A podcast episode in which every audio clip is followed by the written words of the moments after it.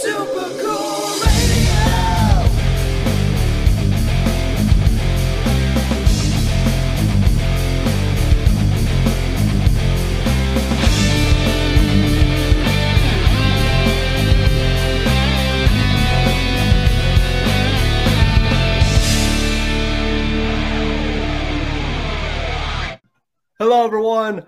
I am Matthew Thomas. This is Super Cool Radio. Thank you so much for tuning in. Check this out. I got a really great guest with me at this time. He's the lead vocalist for Vancouver, British Columbia based punk rock band, the Black Halos. Please welcome Billy Hopeless. Hey, how you doing? Super cool. You might hear in the background that uh my my faithful sidekick Bean he's trying to get in on the conversation because you know being like he's a superstar, he's a star. Like he's really, you know, his ego's so huge now. It's just yeah. Good Yeah, thing yeah. for a hangover. Definitely, definitely the, the best thing for it for sure. But I, I, I appreciate you uh, and and your dog making uh, the appearance here on Super Cool Radio. So before we really jump into everything, um, so obviously you know Black Halo is a punk rock based band, been around since the early '90s. So for you, like, how'd you get uh, into punk music?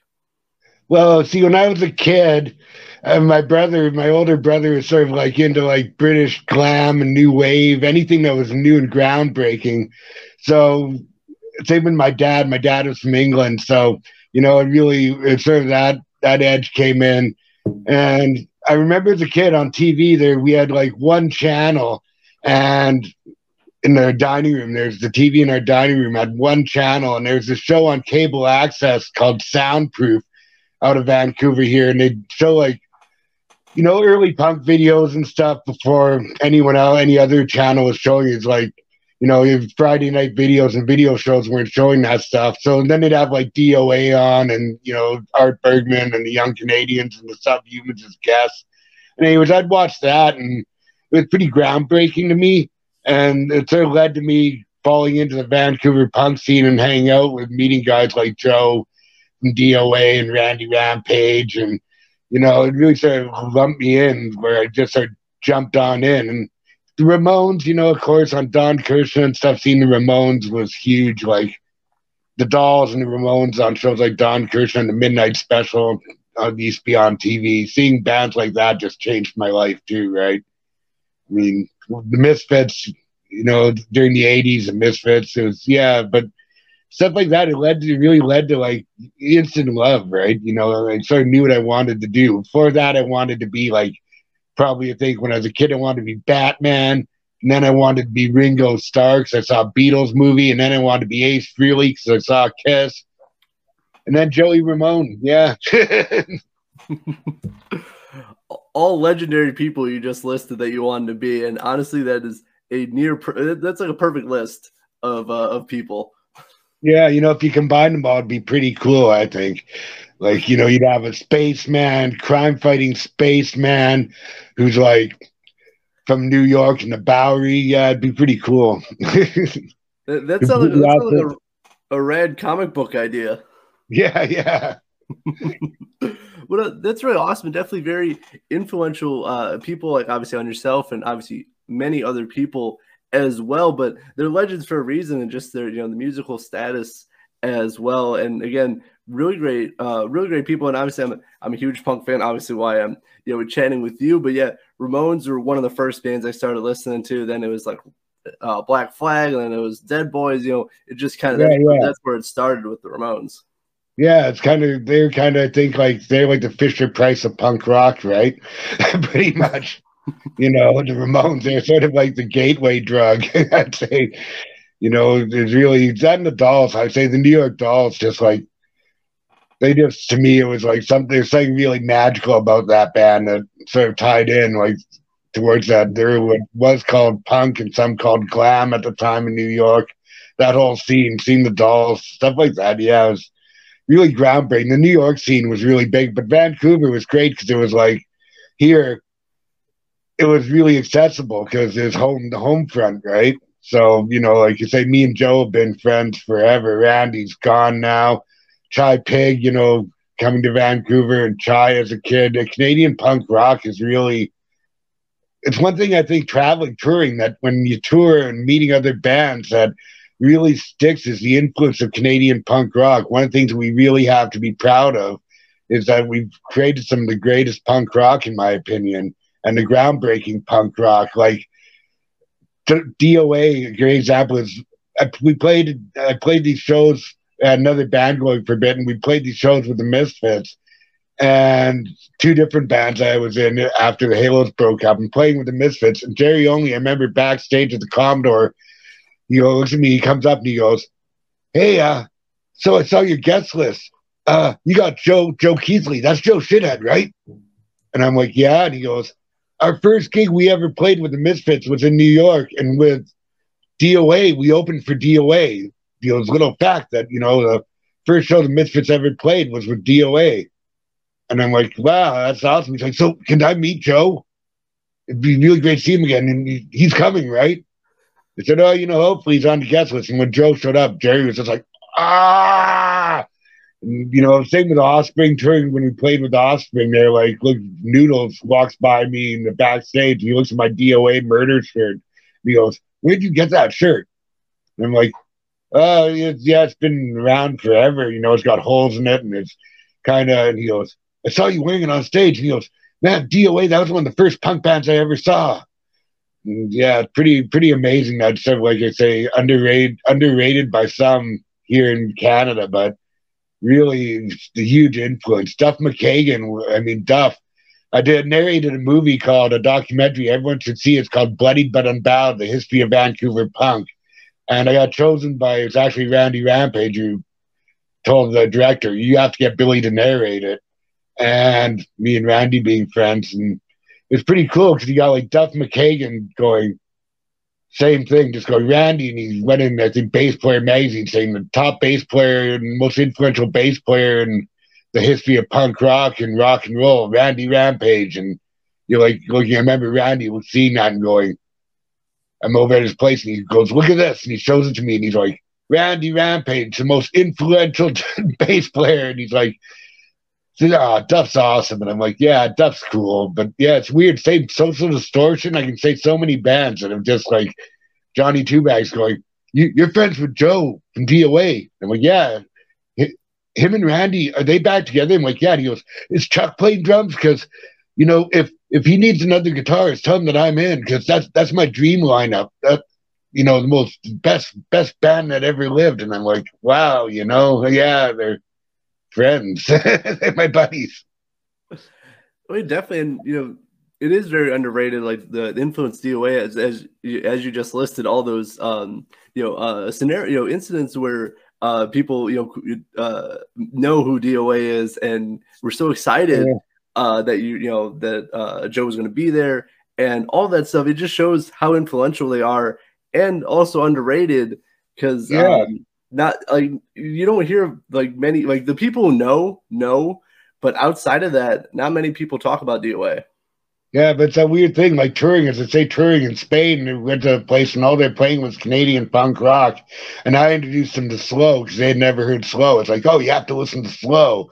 And another band that I think was just killer but they didn't get as really as think as worldwide recognition. But you know, like the subhumans, it's a weird, crazy thing. I grew up in a Japanese family when I was a kid, as sort of my second surrogate family. And I wish I still had it. But I remember we'd go to this Japanese store and I'd buy like Japanese superhero books because they were cooler than like Batman and Superman. You know, they they're like riding motorcycles and had giant robots and stuff. So they're way cooler than missiles and yeah, they I thought they were way cooler. But anyway, there's this 3D book on punk rock and I remember it had like, yeah, DOA was in that, and I, along with the Sex Pistols and the Clash, and same thing. You know, you're a little kid and you see that, and you're like, oh, look, punk rock, and you look at the pictures with the 3D glasses, and you're like, DOA, and you're like, yeah, Vancouver, yeah. the subhumans, you know, Wimpy, rest in peace. I'd say Incorrect Thoughts. What an influential album and worldwide known, and how SNFU, I'd say rest in peace, John, miss you. That uh, like SNFU, the influence of SNFU on punk rock in general where bands, you know, like the Circle Jerks and so many bands all say it. They're like, SNFU came out and Chi Pig on stage, that the band was incredible, but Chi Pig on stage, it, it was mind blowing, you know? And I kind of lay, it's kind of weird because now, you know, we sort of, we, I hear that with us at times, and I'm like, I'm kind of, you know, we're kind of humble about it. But in the same time, I look and I go, yeah, I get it. And, you know, I'm, I'm really grateful if someone feels that because hopefully the chain carries on the same way it did with me, right? You know, hopefully someone sees it, hears us, or sees us, and goes, "Oh man, yeah, that that I want to I want to do that. I want to be in a band. I want to play music like that because the world needs more good punk rock and more good Canadian punk rock for sure." Oh, definitely. And I know uh, some people, you know, have talked about this, uh, you know, about rock music, but I also heard about punk music as well. They say it, it's dying out what like what's your thoughts on like the current state of punk music? I think it's always it's always going to be around. There's always going to be some dissatisfied person who's dissatisfied with the crap that's being pumped out of them, and the spirit is like the spirit goes into like it's just it's not even just punk. It goes into like hip hop, rap. You know, it goes into metal. It's just a spirit of people are disenchanted and dissatisfied, and just rock and roll in general with the mainstream pablum they're being fed and garbage and that go, hey, I'm going to do something different or I'm going to do something raw and wild. And I think that's really, you know, that's what punk rock, the spirit is to me. It's basically going, here, we're going to make something that's a bit less de- undefined, like how El- unrefined. Like Elvis, I think the first time the word punk was used, I think was an Elvis roustabout where uh, old Carney looks at Elvis and says, and don't go playing any of that punk music. Right? And what that meant was Elvis was playing raw rock and roll, which was unrefined to the bourgeois ears and the, the Gentiles. So, you know, that's, I think, yeah, jazz was like that, blues was like that, gut bucket music, as my dad would call it. But I think it's, it's always going to be there. It's always going to be someone who turns on the radio and goes, when they hear, and that's the Red Hot Chili Peppers, followed by the Foo Fighters, followed by Pearl Jam, followed by the Red Hot Chili Peppers, followed by the Beastie Boys, followed by the Red Hot Chili Peppers, followed by the Foo Fighters, followed by Pearl Jam. It's going to go, no, I don't want to hear that. I want to hear something else. And if, like with us, when we started, that was it. We were kind of the tail end of grunge when all the old metal guys were suddenly being bought out by record labels and putting made into bands where you had your Stone Temple Pilots, Alice in Chains, stuff that I think they saw Pearl Jam success. They went, wow, grunge, yeah, well, this Kurt Cobain guy's hard to deal with, and Mudhoney, yeah, same thing. They're a bit hard, harder to sell. Let's make a more commercial version of that. So we were at the tail end of that, and when, when we came out, people were like going, "Yeah, right, yeah, we're not into that stuff." But we made the band basically because we didn't like anything that was going on. we were like looking going, well, if we can't go see our favorite band, let's be our favorite band. And if we all we're buying is old Johnny Thunders records and stuff and Dead Boys records, well, maybe we should start making music like that. And then we found other bands that were out there doing the same that had the same feeling, and we're like, well, we want to make music like this because there's no one doing it. And we like this music. We don't want to just listen to the oldies. Oh, oh, definitely, and that's kind of what you know. That's kind of how I found uh, punk music. It's like it was raw, it was gritty, uh, it, it was just different. It was a different style of music that like doesn't get much love on the radio, but you you can find like it's very it's very accessible, especially with the internet now. It's you know it's very easy to find, but it doesn't Yeah. get much love on the radio. Yeah, I think we're kind of Chi actually. Chi Pig said to me one time from SNFU, he said to me, he goes, you know, he goes, when it comes to being underrated, he goes, we never got played on the radio. And he goes, DOA only gets played on the radio when it's like now, when it's like there's something something going on, like they're playing a show or something. He goes, you guys got played on the radio as well as on music television, on MTV and Much Music. And he goes, you guys were played on the radio on on major rock radio. I said, yeah, you know, we are kind of lucky. I don't know how that really worked. Like bands like us, I, I, you don't expect that.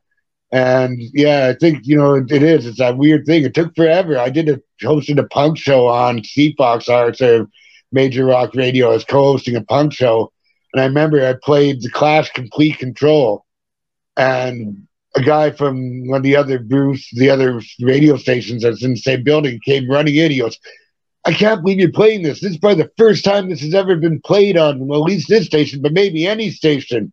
And I said, Yeah, isn't it crazy? It took how many years for you guys to play Train in Vain and consider Train in Vain by The Clash like, okay, this song, yeah, we can play this on classic rock radio now. It's a classic, but you don't play any other Clash songs. And same, like they'll play Blitzkrieg Bop now on on the radio. You'll hear Blitzkrieg Bop, but you won't hear like Slug or Loudmouth or, you know, you won't. Maybe I want to be sedated if you're, you know, you'll get that occasionally, but there's so many. The Ramones had more than two songs, and Clash had more than one, right? And that's sort of it. Like, you don't hear a lot of stuff. I say it like they they do this thing mandatory Metallica now. Same thing. When I first got into like I used to be in a speed metal band when I first started, and speed metal was kind of the same way, and thrash and speed metal were kind of the same way. That yeah, you weren't hearing Metallica on the radio until this the Black album and like you know how terrible that was and.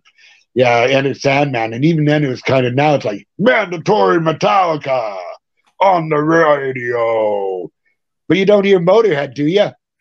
And I think Motorhead is just as legendary, if not more so. And they don't dare play even play Ace of Spades, even for hell's sakes.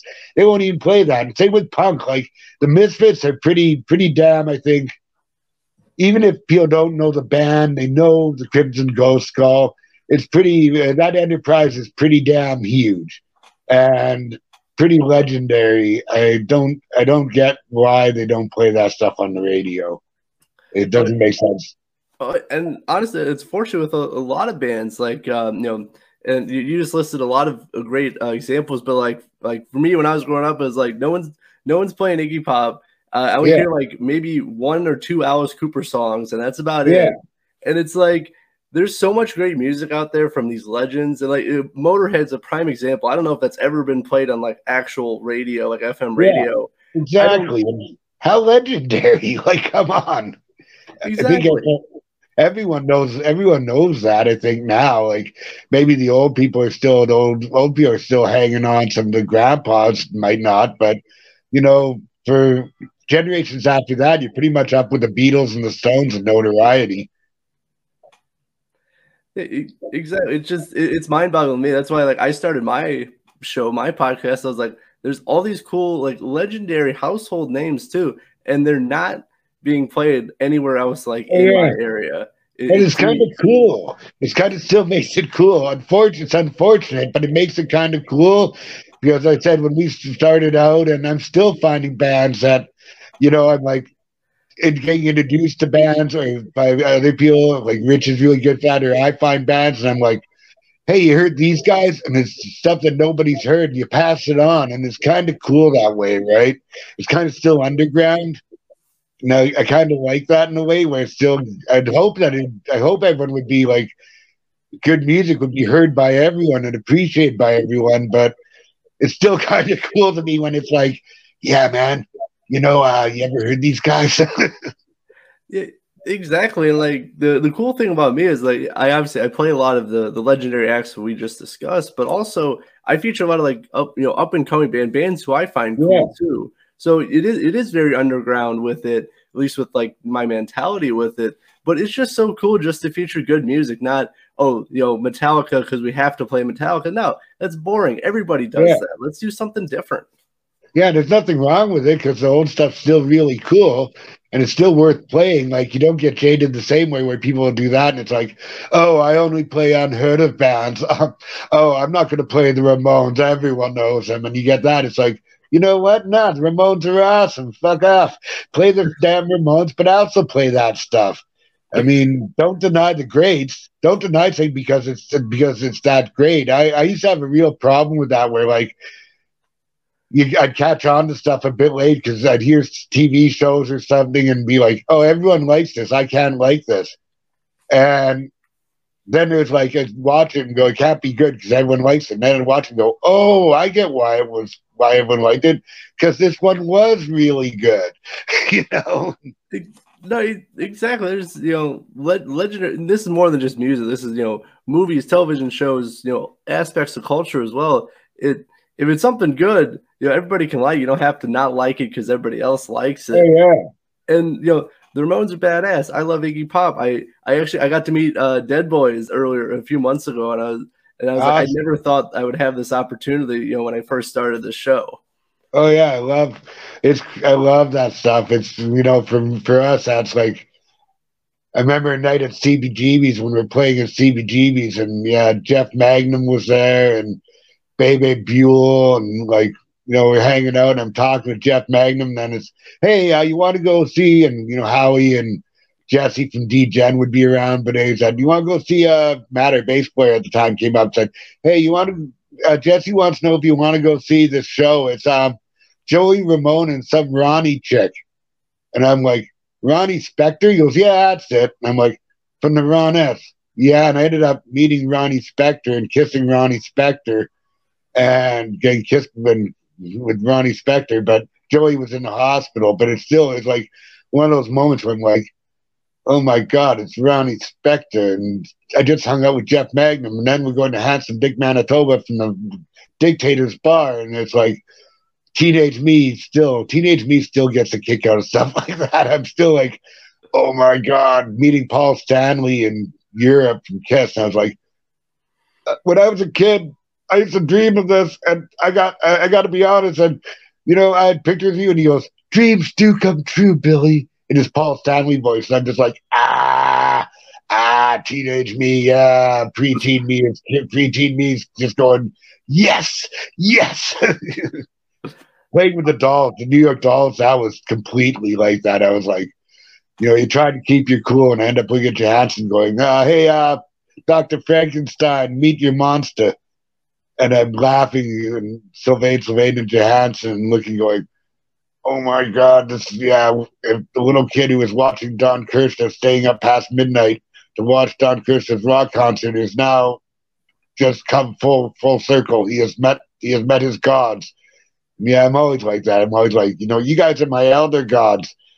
Uh, I am just, I am just a demigod, but you are elder gods. You are the ones that paved the road that I my van breaks down on. We played in the bottom of the hill in San Francisco, and Jello Biafra was there, and I remember he was like, "Stiv Bators, I thought you were dead." And in my drunken, normal drunken state of being on stage, I said, "I am Billy Hopeless." and we are the Black Halos, and your children will know my, know my name. And I pointed at Joe Baff and said, "Someone call my dad a taxi. He's drunk." yeah. But yeah, it was kind of that. It was like you know, I, I'd like to be known as I like doing covers and stuff. But I'd like to. I don't want to ever be known as Stiv Bators because I'm not. I'm Billy Hopeless, and I'd like to be known for being Billy Hopeless. You know, you can't like Bruce Lee would say.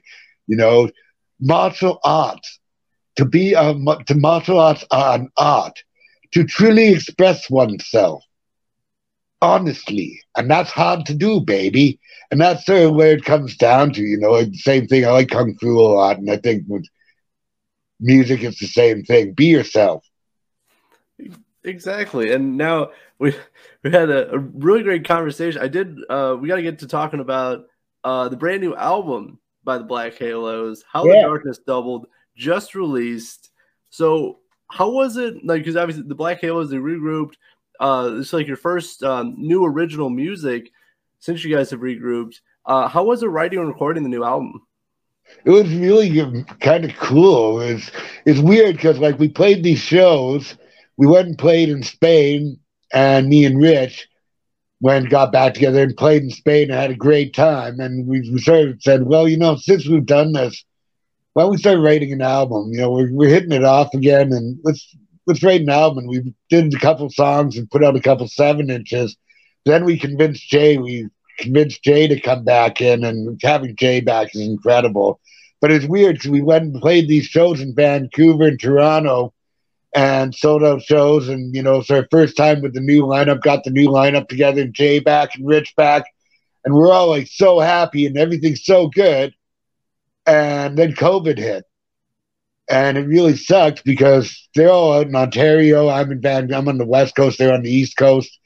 And we're so separated, but COVID hitting, we're like, well, we can't travel, we can't do anything. But it gave us time to write, I think. It really gave me and Rich time to sort of like write from the distance and write send each other stuff and we've always been like that i mean when me and rich writing it's always sort of been that way where even when we lived in the same city we'd go hey uh, meet me on the street somewhere and we'd meet and pass each other a cassette tape here here listen to this and then write on it and record it on a cassette tape and pass it back so it's, it's, kind of familiar like the old school way instead of writing in a jam space but it's really good because we got to pick out. I think we got to work songs more and really pick out the songs that we thought were the best. And we're good that way. We're able to be honest and go, uh, nah, you know what? Uh, that one, uh, maybe not. Uh, try something else. Let's try something else and not get hurt by each other, right? We're able to sort of go, yeah, I'm sure you can do better. but yeah, that was great because yeah. And then I went flew out to Ontario and recorded.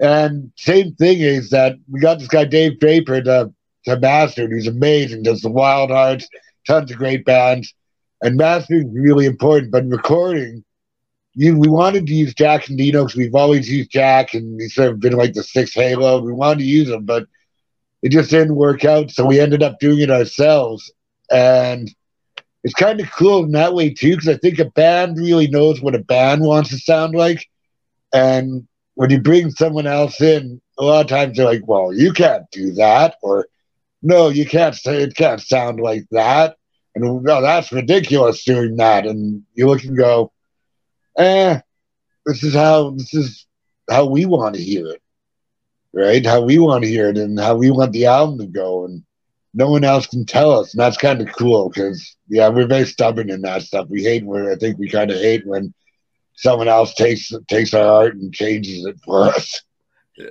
Well, it's kind of going along with the, the last point you made about you know being being true to yourself, being how you want to how you want to present yourself. It is Yeah. different when you have someone come in giving you like, "Hey, we should change this or do this." You know, it it, it is different when you have uh, like out, uh, other people doing that. When you when you have a nice vision and uh, idea in your own. Oh head. yeah, you're, you're still open, you want to be open, but no, if it's something you don't want to do, don't do it. And you know, we've had we had a couple of majors, of major labels, bigger labels, try that stuff on us and go, hey, you know, we'd like to sign you guys and take your contract and sign you. And every time I was sort of like, uh, they're gonna make us look like the chicken band on the Burger King commercial or something. They're gonna like they're gonna change us. They're gonna polish this and nah, that's not what we when we started. I always tried to keep in check. When we started, what did we want to sound like? What how do we want the band to sound? And when we started, why did we start this band? And I always keep myself in check and go, uh no, I don't think so. You're gonna try and polish us and maybe yeah, it'd be great money wise, because let's face it, money is good, but no, I don't want to do that. it's something I love. I'm not gonna sell sell just go and whore my love, right? You know, that that ain't right. Oh yeah, and then I honestly, and it's something if it's something you don't like and you put out, then then it, it kind it's kind of like a um, you know, uh, like a like a bump in like the in the music that you do want to put out. It's uh, you know, like hey, don't pay attention to that. You know, we did that for the money or whatever. You see a lot of Yeah. bands they put out It's an album and yeah, It's it's scary though. Like uh, this new album, it's amazing how it's taken off.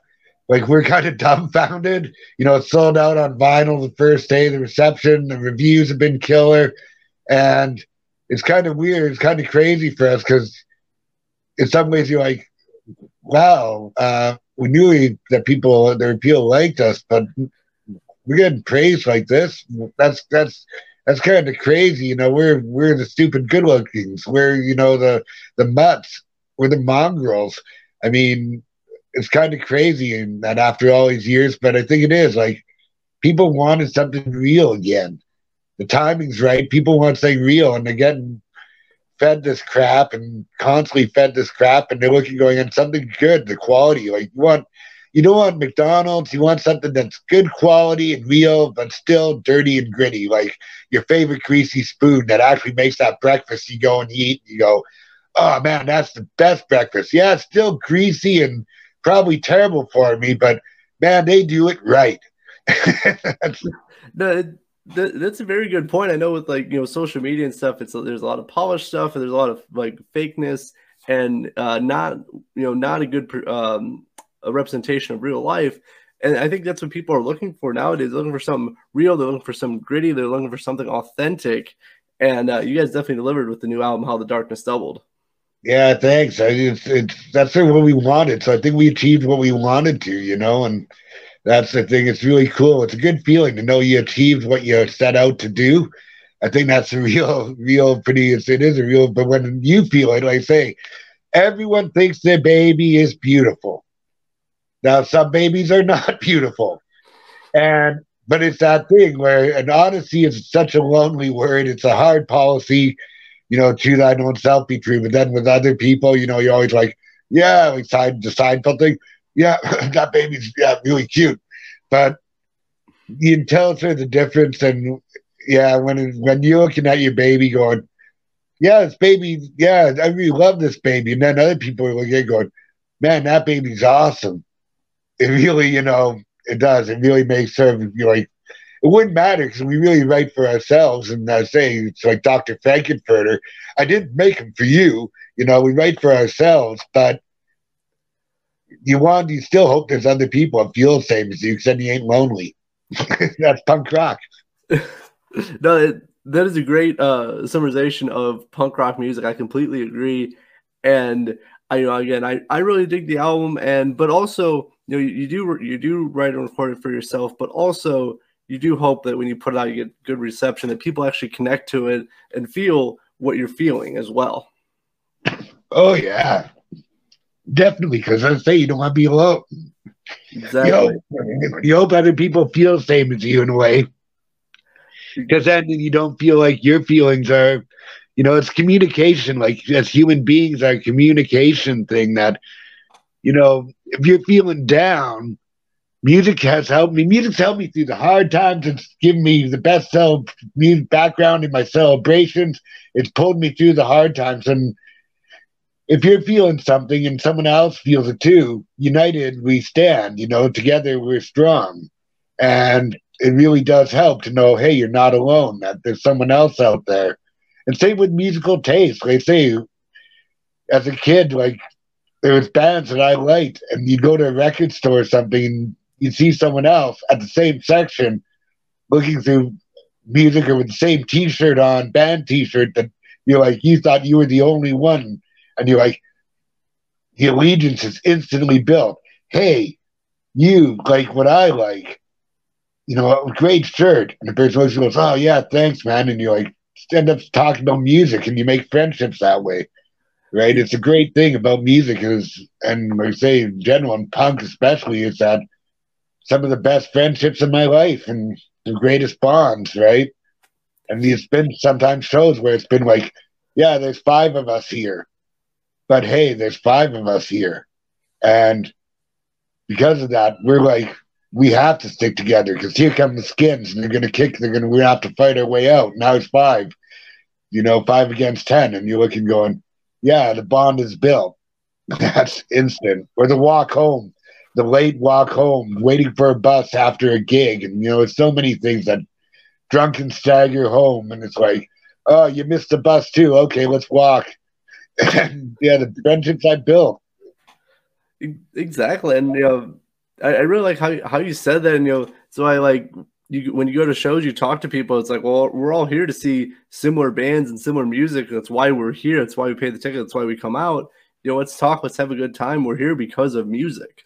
Oh yeah, bonds people together, and that you know, and as I say, same with the feelings. And I really, I, I, I really am picky about lyrics. I'm really picky about songs and lyrics and the feeling. You know, craftsmanship is something I really do like. I either like really dumb or like really good craftsmanship in lyrics. It's either got to be like Dayglo Abortion, just like complete idiocy, the early Dayglo stuff and all, where you just laugh like some of the simple DOA fuck you, you know, some humans fuck you. It's got to be really simple or real, but there's got to be feeling. There's got to be something to it, right? And craftsmanship's very important. Like we're really, I feel gifted with Rich and Rich and even the guys in the band, and even our two new guys, John Kearns and Danny Action on drums, that you know, just gifted players and what they add to it and the craftsmanship of songs when it comes down to it, that everyone takes it serious and goes, okay, this is, yeah, this is even if it's like spray painting on a wall, let's make sure the message gets across and that's really good. Exactly. And I think the, the biggest thing, and I think um, uh, what some bands are like, is just the authenticity about. They don't actually feel what they're singing, they don't actually feel what they're playing. And I think that is that's why people uh, you know seek out more raw and gritty music is because it actually feels authentic. You know, there's bands that just play for like Spotify algorithms or just to play to get radio play, and that's that's not what that's not why uh, people listen to music.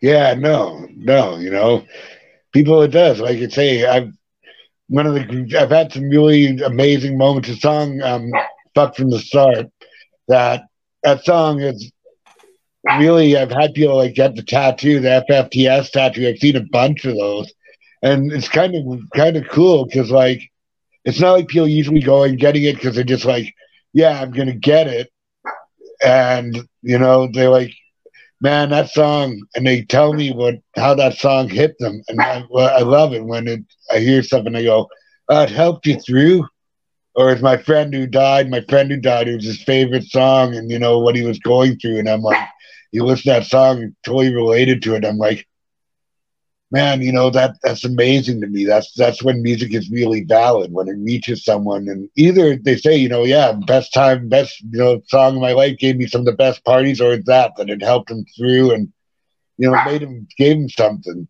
I think that's when music's really valid. And, I love that's been one of the great things about playing in this band. I think it's one of my favorite things. Be like, well, what are you most proud of? I'm like, there's still. I've said one story over and over, which still is the deepest story to me. But there's been so many, and just knowing that, going, I can't believe how much it reached people. But then hearing those personal, the personal story things about it, aspects, I'm like, oh yeah, man.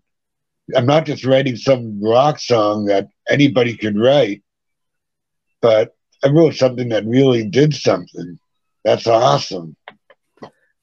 Exactly. I, um, I, I had a guest on who said that music uh, it helps you express feelings that you you can't exactly express yourself, and I think that yeah. is a great way of saying it. On this album is a song "Ain't No Good Time to Say Goodbye." We put it out as a single because, as I said, when I talked about Chi Pig from SNFU, Chi was like a brother, sometimes we I feel like it was almost like a lover, but yeah, he was just like one of my greatest men peers. I'd say, you know, we from the first time we met, we just like hit it off and we talk and be able to talk about music and life and our feelings and just, you know, go for lunch and just have drinks and just yeah, but talk anywhere and just run into each other and it turned into this really great meeting. But when Chi died, I was really heartbroken. Uh, I I live in Gastown. He moved everywhere we lived for the last three places. As he said, we are three blocks away from each other. We just had a really tight bond, and it's very, very deep brotherly bond. And it really hit me. I was really, really, I was so crushed and Rich. and still I start crying when I think about this every damn time. Rich said, well, you know, they want to do these murals for Chi, one in Edmonton and one in Vancouver. And well, we put out a benefit single and record a song, do a benefit single, and you know, to help get the murals done. And I said, oh, you know, that'd be. He goes, you know, I think you need to vent, and you need to vent, write a song, and you know, you need to let it out. You're not letting it out. He goes, I tell you, bottled up. So I wrote this song, and it was like sort of an anthem to Chi. And Rich went, nah, once again, nah, I don't think it's good enough. Um, yeah, I don't think it's really doing it. Let me write some music. And he sent me the music, and I was like, instantly the lyrics came, and I'm crying writing the lyrics. I'm at work, and I'm Rich sends it to me, and I'm at work going, I, overnight. I do overnights in social housing, create the vampire shift. So I'm walking around this building, social housing building, and I'm listening to it, and I'm in tears, and the lyrics are coming out of my mouth.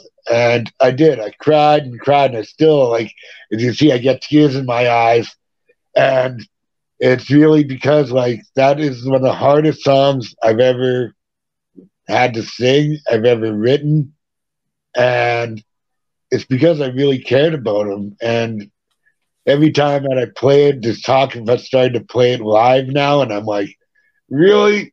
What you want everyone to see me cry? Is that what you want, Rich?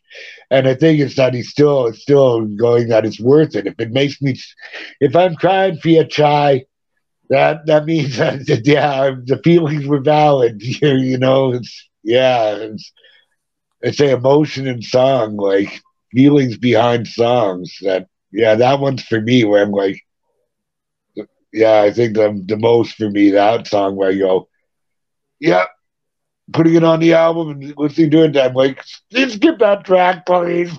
But yeah, I'm like, but it's kind of good for me because it reminds me of how much that guy meant to me. That little pig meant to me, and Yeah, it keeps me keeps me thinking of him, right? And keeps him alive, and that feeling alive. That yeah, you know, I'm so lucky to have had him in my life, and for for sure. I, I really appreciate you sharing. And it it is it, it's it's uh, music evokes those those feelings and those memories. It's it, it's crazy how that actually happens and have you know such um you know strong connection. Uh, obviously with Chi, but also with the song as well. Now it's a nice uh, tribute and memorial to him every time, and obviously it still invokes um, feelings and emotions for you. yeah, my favorite lyric in song is if you're hearing this song, one of us has been put down. And that was because yeah, he was in the hospital and he he came and saw me when I thought I was on my deathbed in the hospital, and he explained to me after that he was wearing a pig mask and a business suit and whole head pig mask and he came at like four in the morning. I was hopped up on drugs and it seemed like a drug delusion. But I said to him, I was like, you know, did you come? You came and saw me in the hospital and he hugged me and held my hand. And it said, I thought it was a drug delusion. He goes, I hate hospitals. I've got a fear, an anxiety of hospitals and a real fear of hospitals. So when he had been in the hospital a couple times before that, I'd always go see him because I knew that he had this anxiety and fear of hospitals. And the last time when he died, and they did, they pulled the plug on him at dinner or lunch with his family and to his family out to lunch. But they, they pulled the plug on him, and COVID was going on, so I couldn't be there. And it really killed me, right? And I was like, that, you know, pulling the plug on someone, I don't know if you've ever had, if you have pets or you've ever had a pet, but putting down an animal is really, really heartbreaking. I still like dogs I've had my life. I still think about them, and same thing. Want to get tears about the day I had to put them down, and yeah, so Chi was sort of the same feeling to me in that line. Yeah, if you hear this song, one of us has been put down. That was like, yeah, you know, like I am an animal, and so was Chi, and yeah, that's when you're in the when you're in that that animal world, the animal kingdom, and you see he another one that's like if you're in a dog dog pound and they pull that one dog out and they you know it's going to get put down. That's that it's that feeling to me that when he got when they pulled the plug on him that unfortunately they had to and yeah, but yeah, one of us has been put down, man. That, that's it. Yeah, for for sure. I do I do appreciate you uh sharing the great story, but also I think because of the, the situation where you couldn't visit him that you still you didn't have that quite closure yet. No, Um, no, exactly, and exactly, and that Rich, I'm really thankful for Rich pushing me to that point of writing one of the songs that I say in Rich Richard says, I said, put it on the album. I don't know, we put it out as that benefit thing. I kind of want to keep it special, and Rich was like, but it's so good. And I said, I don't know if people like our fans and stuff are really gonna like that song so much. You know, it's kind of it is. It's really depressing and kind of, you know, it's not it's not a kick in the teeth or anything, and by any means, it's somber. I don't know if our fans and Rich is like, it's a really great song. it's really, really a great song, and I don't care. You know, you know what? It's, it deserves to be there. It's a really brilliant song, and I was like, yeah. But once again, you're gonna make me cry, Jones. yeah. You know, Uh, skip the song, skip it, please, skip it. But yeah, No, I'm, but I'm it's really good for me. I think it is good, and you know that's that's the also thing. Like you say, putting on the album that I've always thought a good album has something for everyone, and it's like an emotional roller coaster in ways. Like a good album, you don't want a flat album. It's easy to write a flat album and just be stuck in one mode. I'd like to I, when I listen to an album, I like an album to like have different levels. So yeah, I Yeah. think we did that too. Oh, oh, definitely, and ex- express different emotions as well. I think that's it's important. You can't just express the same emotion over and over for you know a full ten songs. You have to give variety. You have to change up. You have to show different side of yourself with each song Yeah, as well. I'd hate to be like the Swans or something, even though I like stuff like that. Bands that you know, you put the record on and you want to Lou Reed, Berlin, you just want to slit your wrist right away, write the whole album. You're like, oh God. The next song comes on, you're like, oh God, no more, no, until you really want to stick the, your head in the oven or the gun in your mouth, you know. And Exactly. But- I'd hate to also just make all those albums that like, hey, everything's all this and we're all on this. Those albums are great too, but uh, yeah, I like a bit of difference. I like variety. When I order pizza, I don't like to just have one type of pizza. I like to, I like to have different types of pizza. Same with girls. very, very good way of putting it. But uh, as I'm wrapping up this interview, um, what is you know I really appreciate uh, chatting with you. So what what is um, the plans for Black Halos for next year, 2023? Well, we're gonna go on tour. God help us. God help my liver. God, you know, it's dog help us. We're we're definitely gonna start going out and playing shows and you know get out there. And we're we're writing. We want to start writing because you know it's it's writing new stuff is always it's like when saying about list finding new bands. Writing new songs is always exciting, and I think we're do- we're doing really good right now. So. You know, me and Rich back together is greatest songwriting partner I've ever had in my life and probably ever will have in my life. And that combination between us.